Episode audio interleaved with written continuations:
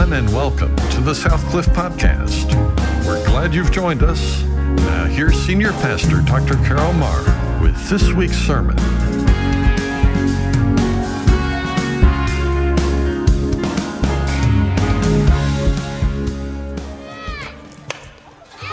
last Saturday in April, the second game of a softball doubleheader between Central Washington and Western Oregon.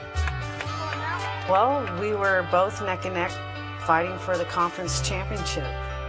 As a senior, this was Sarah Tucholsky's last chance to win a championship. She'd never hit a home run before, not in college, not in her life. A 5'2", I'm not very tall. Um, I, I'm more a line drive hitter. I don't hit for power.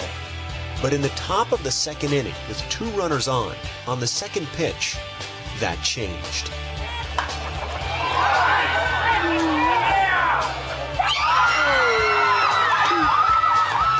That pitch and it just went. and we're just cheering, and the runners are cheering as they round the base to head to home. And then I'm going, Where's Sarah? In her excitement, Tucholsky failed to touch first base, so she quickly turned back. her pivoting like just didn't pivot with her and i heard her kind of yell and she just dropped to the ground and i was like oh no just fell immediately and was in a lot of pain. Just, you know, I tried to keep my legs straight, but I was in so much pain that I couldn't really keep still. Tucholsky, with a torn ACL, crawled back to first base. She was a long way from reaching home plate and keeping her first and only home run. When she got back to first base, she just she laid there and she hugged on to first base, and then I at that time I was staring at the base and I go, "What on earth are we gonna do?" And I turned the umpire standing right next to me. I said, What is the ruling if I put somebody in for Sarah? He said, It'll be a two run single. If anybody would have on her team would have helped uh, Sarah, she would have been a called called out. That was the problem. None of Tucholsky's teammates were allowed to touch her. That's when Central Washington's Mallory Holtman, a player with more home runs than any other in conference history, a player for the opposing team, spoke up. i went to the home plate umpire and asked if we could pick her up and carry her and he looked at me a little strange And the umpire went and said, Yes, you can do that. I'm still standing there in shock. I don't, I said, Thank you so much. We asked her, like, is it okay if we pick you up and carry you around the bases? And I say yes, and you know, and say thank you. And she says, you, you hit the ball over the, fence, you deserve it. For that reason only, because she deserved it, Holtman and Wallace began to carry the injured Tucholsky, stopping to touch her left foot on each base as the three made their way around the diamond. We actually started laughing because we were just wondering what this would look like to all the people in the stands. when i looked up i i didn't see you know giant like smiles and screams i saw emotion and tears and and people crying It's a great moment when someone has character to step up and do the right thing at the right time. It's emotional. You're proud. Be associated with those kids. That's the first home run of the season for number eight, Sarah Tucholsky. Need a handkerchief. Isn't that a great story? It's wonderful when a person has character and does the right thing at the right time.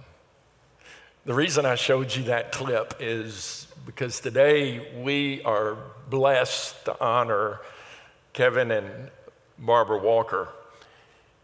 And he has carried us around the bases many, many times. There have been numerous times in the 19 years that I've served with him that he just picked me up and carried me. All the way around. And you know what? He's done that for you too. And so we say thank you to the Lord for his goodness, for his grace. We glorify him because he knows what we need and provides it for us. And we're grateful for that opportunity. Kevin and Barbara have been a part of our church for a long time before he came on staff here. And both of them served faithfully in numerous capacities before coming on staff. He was on our deacon body and served as a chairman of deacon and served in so many different ways.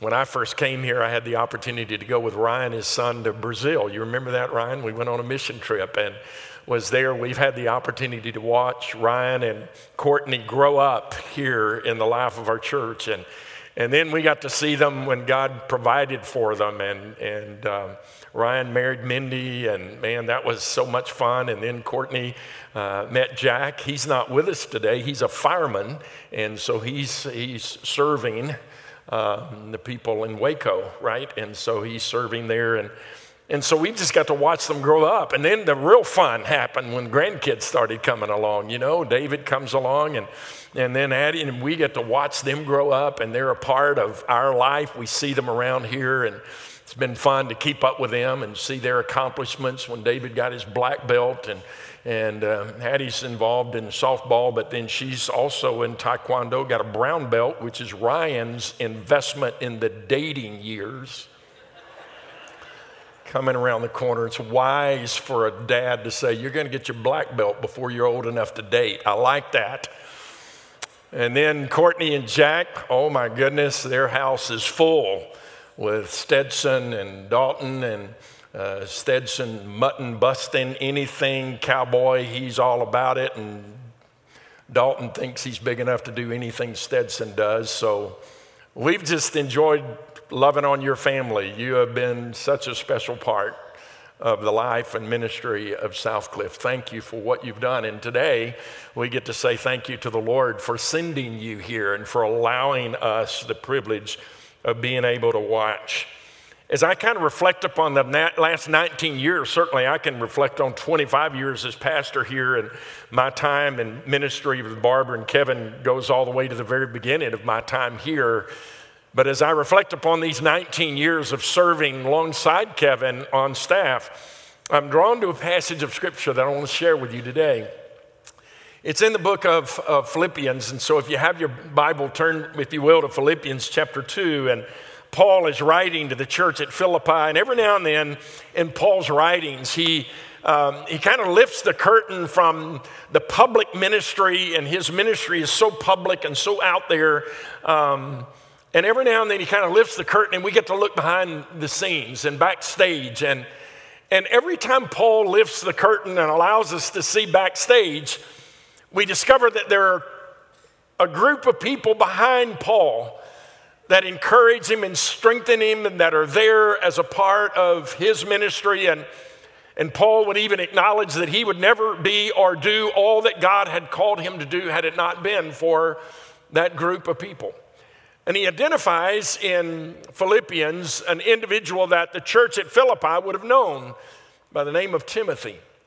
And Paul talks about Timothy. We are first introduced to Timothy in Scripture, the Bible tells us he's from Lystra, which is really in modern day Turkey. And Paul, on his first missionary journey, came to Lystra and while there, had the privilege of leading young Timothy to faith in Christ. Timothy had made such an impression on Paul's life and, and his ability to lead him to faith in Christ that Paul refers to Timothy as his son and, and literally his son in the ministry that he led him to faith in Christ. Uh, Timothy's dad was a Gentile. His mom and grandmother were, uh, were of Jewish descent, and, and his mom and grandmother also came to know Christ and become Jesus followers during the time that Paul was there in his first missionary journey. Paul leaves and goes on and finishes that. Later, he returns. And on his second missionary t- journey, when he returns to Lystra, he finds that that Timothy had, had kind of risen in his reputation among those who were Christ's followers as a man who was faithful and loved God and put God first. And in that moment, in his second visit, Paul invited Timothy to join him on that second missionary journey, and Timothy went with him. Timothy went with him to Philippi. When he started the church at Philippi, Timothy was there. He met those new believers in Philippi and, and was a part of the journey. Several times in the course of Paul's ministry, he would send Timothy back to places to encourage and strengthen. He sent him to Ephesus to spend a period of time to encourage and strengthen the church there. And when we come to the text before us in the book of Philippians, Paul sends young Timothy back to Philippi. Look with me, if you will, in these verses, because in the verses where Paul introduces us to this ministry of Timothy and, and the capacity to which he works, I believe that he gives us three characteristics of a faithful servant of God. And these three characteristics that are a part of Timothy's life are characteristics that I have witnessed in the 19 years that I have been able to serve with Kevin as a part of his life. Not only do we see them as characteristics of his life, but we also see them as a challenge to become characteristic of our life. And so, as we look at the text before us, verse 19 down through verse 24, chapter 2, Philippians, we find these words But I hope in the Lord Jesus to send Timothy to you shortly so that I also may incur- be encouraged when I learn of your condition. So Paul says, I'm going to send Timothy to you, and I know that he's going to encourage you, but I'm going to be encouraged when he comes back and tells me how you're doing. Verse 20, for I have no one else of kindred spirit who will genuinely be concerned for your welfare, for they all seek after their own interests, not those of Christ Jesus. But you know of his proven worth and he served that he served with me in the furtherance of the gospel like a child serving his father. Therefore, I hope to send him immediately as soon as I see how things go with me, and I trust in the Lord that I myself also may come shortly. And just this little window, just this little brief raising of the curtain to look behind the scenes, we find a significant player in Paul's life and ministry by the name of Timothy. And there are three characteristics of Timothy that seem to emerge in this text that kind of are the characteristics, I think, of any faithful servant of God.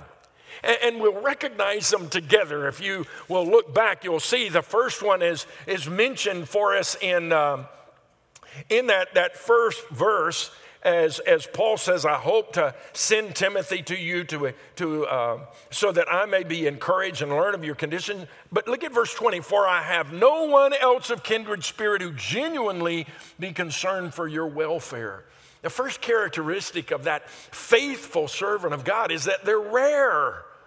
Paul was saying, Man, I'm sending Timothy to you, and guys, there's not a whole lot of people like Timothy. He is different. He's rare. And we recognize that, that those who are faithfully serving God are often rare. Now, when I say that, I think Paul might have been saying that he's rare when he says in the text before us, I have no one else of kindred spirit who will genuinely be concerned with your welfare. There's at least two reasons why Paul could say that. One, of course, Paul's in prison. So, because he's in prison, he doesn't have access to a whole lot of people, right? I mean, he doesn't have access. There were certainly some faithful servants of God in every one of the churches that Paul planted, and, and, and there were some that, that, that would be like Timothy. So, it might be that Paul was simply saying, Well, Timothy's the only one I have with me right now, so I'm, I, I'm, I'm kind of limited in who I can send to you. But then there's another sense in which I think Paul was saying, I'm limited in who I can send to you because there's just not many like Timothy. And when I think about my 19 years of serving with Kevin, I have to tell you that there's just not many like him. He's just different and unique. It, it, it, he's one of those people that Jesus refers to as a second mile person. You know, you know what I'm talking about? You remember Jesus, as he tells us that we are to be servants, to give ourselves, and, to, and he calls us to be rare. He calls us to be unique. He calls us to be different from the world. And one of the ways he did that is he was addressing uh, the, the, the Jewish folks who were under the rule of Rome, and he said, Hey, whenever you're compelled to walk a mile, walk two. Now, what Paul was making reference to was something that was just a bitter pill that young Jewish boys had to swallow on a regular basis. Being under the control of Rome, anytime a Roman soldier who was leaving an area, a city, he may be leaving the city of Jerusalem, walking out one of the gates. If a young Jewish boy was walking up to the gate as a Roman soldier was leaving, that Roman soldier could, by law, compel the Jewish boy to carry his pack for the distance of one mile. And, uh, and so the Roman soldier would commandeer these young boys and say, Hey, you carry my pack. And they hated it. Man, it was bitter and they were angry about it. In fact, historians tell us that, that in any different direction from each of the gates of Jerusalem, you could walk one mile and there was a stake driven in the ground one mile away from that so that every Jewish boy knows exactly where the mile is so that he doesn't have to walk one step further than a mile. And there was a trail around that so that that Jewish boy carrying the pack of that Roman soldier in bitterness and anger would walk around that stake and drop that pack with an attitude and return on his journey. And Jesus says, Hey, I want you guys when you are compelled to carry a pack one mile, I want you to carry it two. What kind of thought is that? What in the world are you saying you want me to carry it two? No, I want you to be rare. I want you to be different. I want you to be unlike anybody else in the world. I want you to live a life of service to others. Can you imagine what would happen when that Jewish boy would pass that stake in honor of God's word? Pass the stake, soldier probably wouldn't say anything but maybe even less than a half mile away, that soldier might say, Hey, boy, did you notice you've already passed the stake? We've already gone a mile. And maybe the Jewish boy would respond by saying, Well, I, no, it's fine. I'll carry it. We'll just keep going. I'll, I'll carry it two miles. And the difference that it would make. Jesus, do you know that Jesus called all of us to live our life in the second mile? He's called every one of us to go above and beyond what is expected, to live our lives, to serve others. That's a rare thing. And what I love about Kevin is that he lives his life in the second mile, constantly serving and looking for opportunities to serve. When, he announced his retirement, and we began to go through the process of, of, of how we're going to step up and make the changes that we have to make in order to, uh, to, to make sure everything continues on. We began to look at all that Kevin does. That was the first step. What does he do so that we make sure that we're not dropping anything? Well, that, that's easy. All you got to do is just look at a job description, right? He's got a job description, and this is what he does. We pulled out the job description, and this is what Kevin does. He does everything that's required on the job description. And then we began to recognize, but wait a minute. There's a whole lot of other stuff he does that's not on this job description. I know there's, you know, that old adage of that little phrase at the bottom of every job description that kind of makes everything else mute that says at the bottom, and other duties as assigned by, you know, your supervisor that says, well, there's anything. But you know what I've recognized? All of this other stuff we begin to recognize, I never assigned that. Other people didn't assign that. How in the world did he accumulate so many other things that are not a part of what we require him to do? It's because he lives his life in the second mile because he recognizes a need and he said, You know what? I'm just going to meet the need.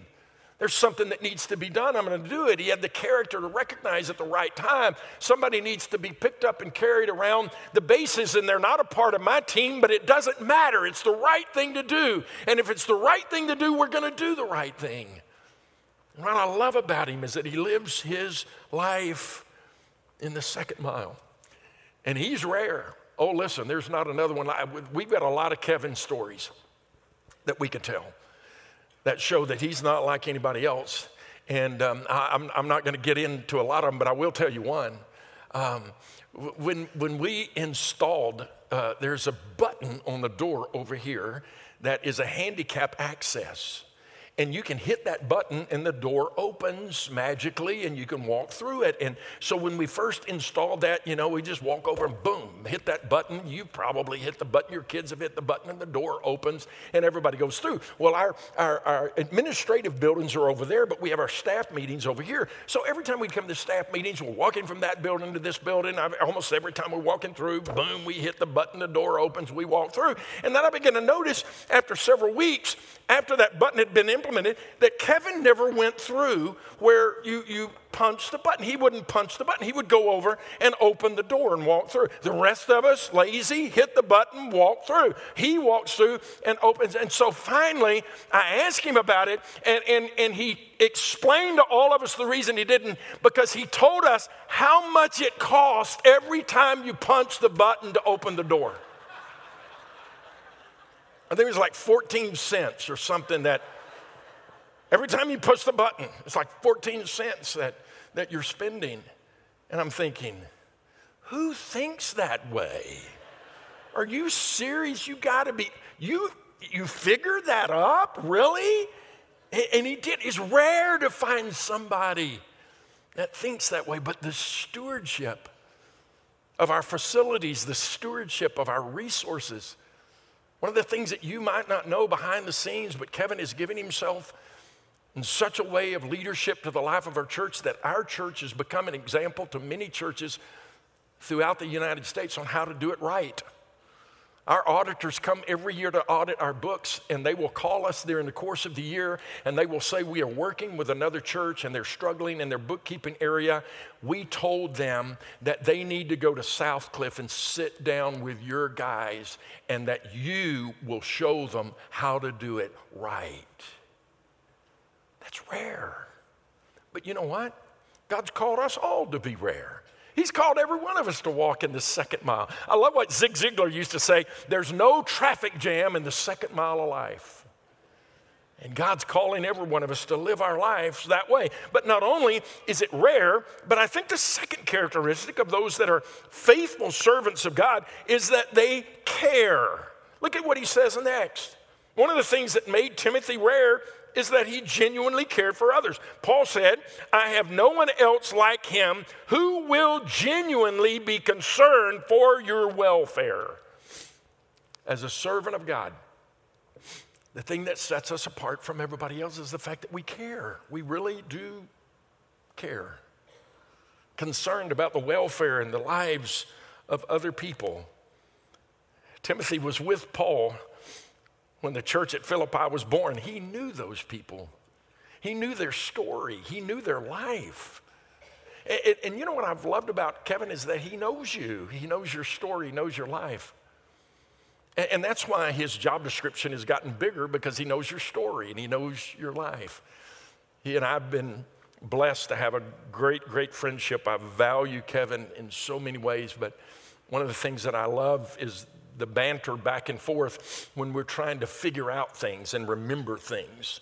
And, um, and we try to remember a person, and, and, and there'll be somebody that's coming to the church, and I can't remember their name. And so I'm going to give Kevin the, the worst description you can ever have. They, they sit over in this area of the church, you know, about, I gosh, I can't remember if it's the first or second service. I think it's the second service that they come, and then I'll try to describe you, and Kevin comes up with a name. And he just gives a name. I'm yes, that's it. That's one I'm looking for. And there are times that he'll come to me and bounce that off. And why? Because we, we, we have been here long enough to know your story. And we prayed for you. And we care about you.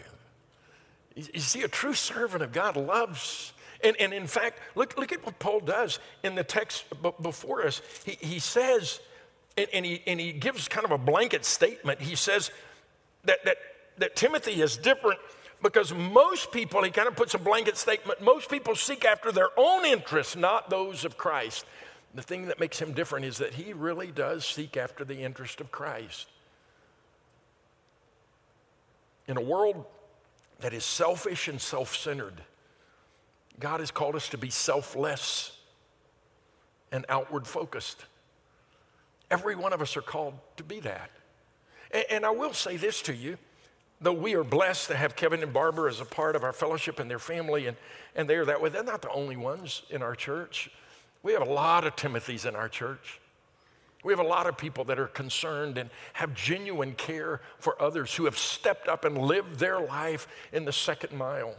It's what makes our church unique, I think, and, and, and a blessing. I can't tell you how many times as a pastor I'll discover a need in the life of a church. And once I discover the need, I'm, i want to get in pastor mode and say, okay, well, I need to make a phone call, and do something. And you know what? I'll call and realize the need's already been taken care of. It was already taken care of before I ever met or understood that it was there. A grow group surrounded these people and loved on them and were there. They provided a meal for them at a time they need. They provided uh, child care for them at a time. They, they provided resources at, at, at a time that was needed. By the time I find out about it, I've already seen people in the life of our church offer genuine care and concern for others. It might be easy for you to identify a Timothy in your life, someone who's come alongside and helped you, someone that carried you around the bases at a time when you needed it. And for us today, we are to recognize that the challenge is that we become that for others. If I can identify the people that have been Timothys in my life, like Kevin, well, well, who am I a Timothy for? Who are the people that I am demonstrating care for. The, the, third thing that he does is this he says, not only is it characteristic of a person who is a faithful servant of God, they, they, they are, they're rare, they're hard to find, they're difficult to, to, to, to discover in the world that we live in. And they care, that's what makes them a little bit different. But, but, but, but a third thing, they're, they're prepared. They're, they're prepared. He says in the text before us in verse 22, but as you know, of his proven worth that he served with me in the furtherance of the gospel as a child serving his father.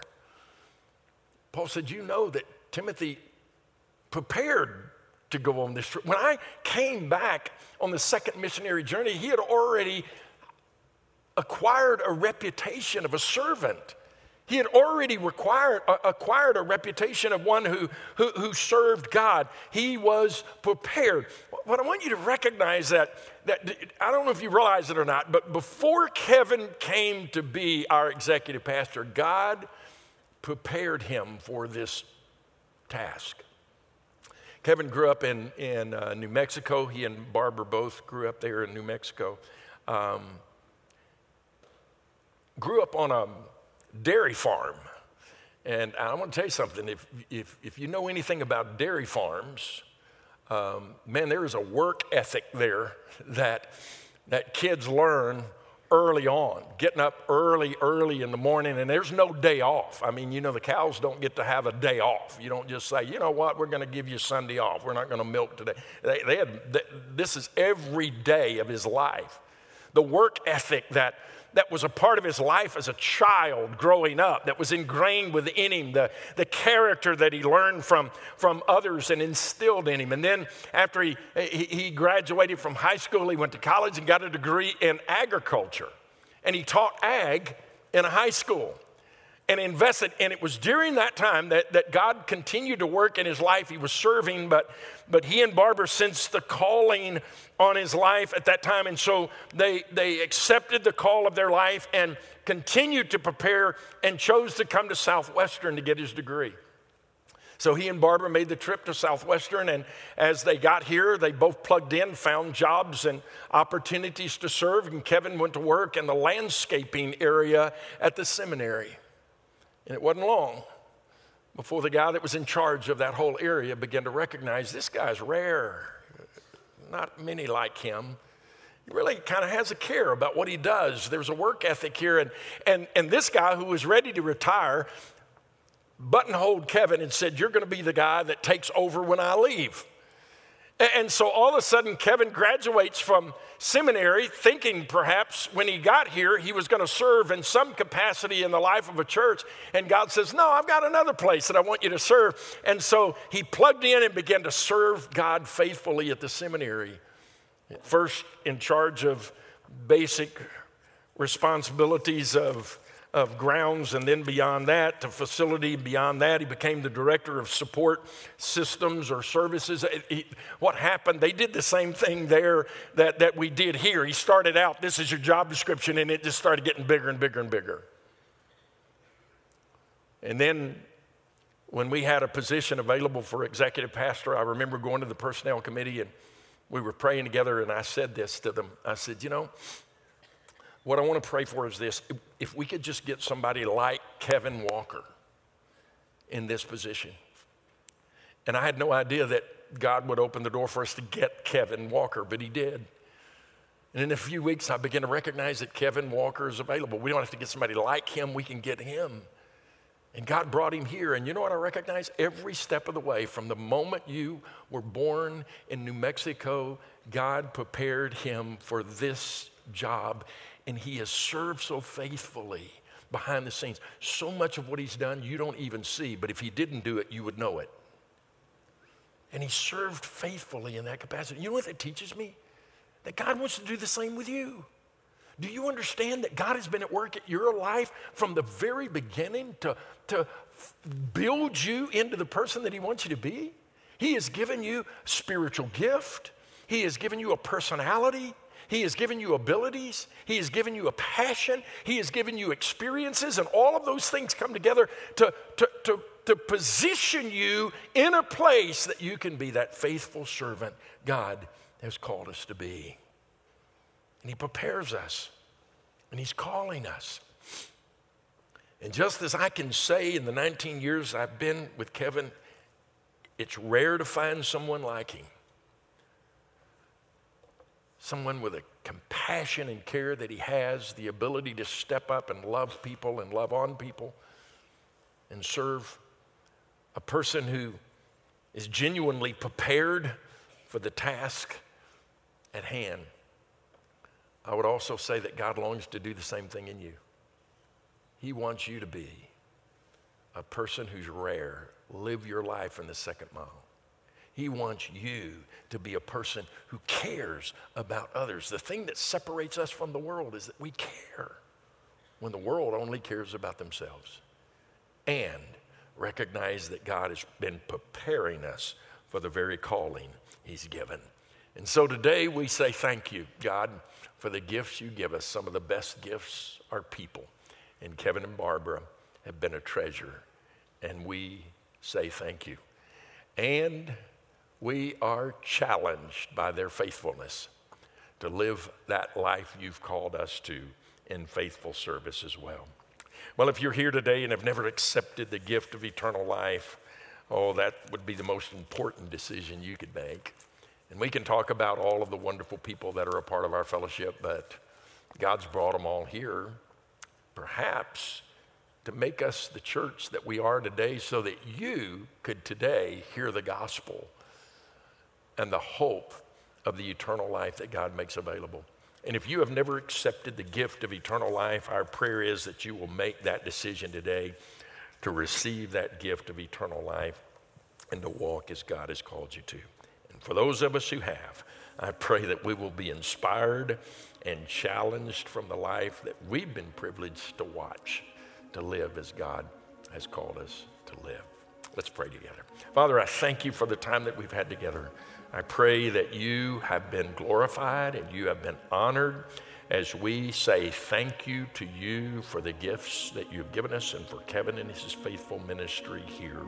Thank you for his family. We ask God your rich blessings on him as he moves into a new time in his life, a new opportunity of service and ministry that you will guide and direct. And for that we say thank you in Jesus' name. Amen and amen.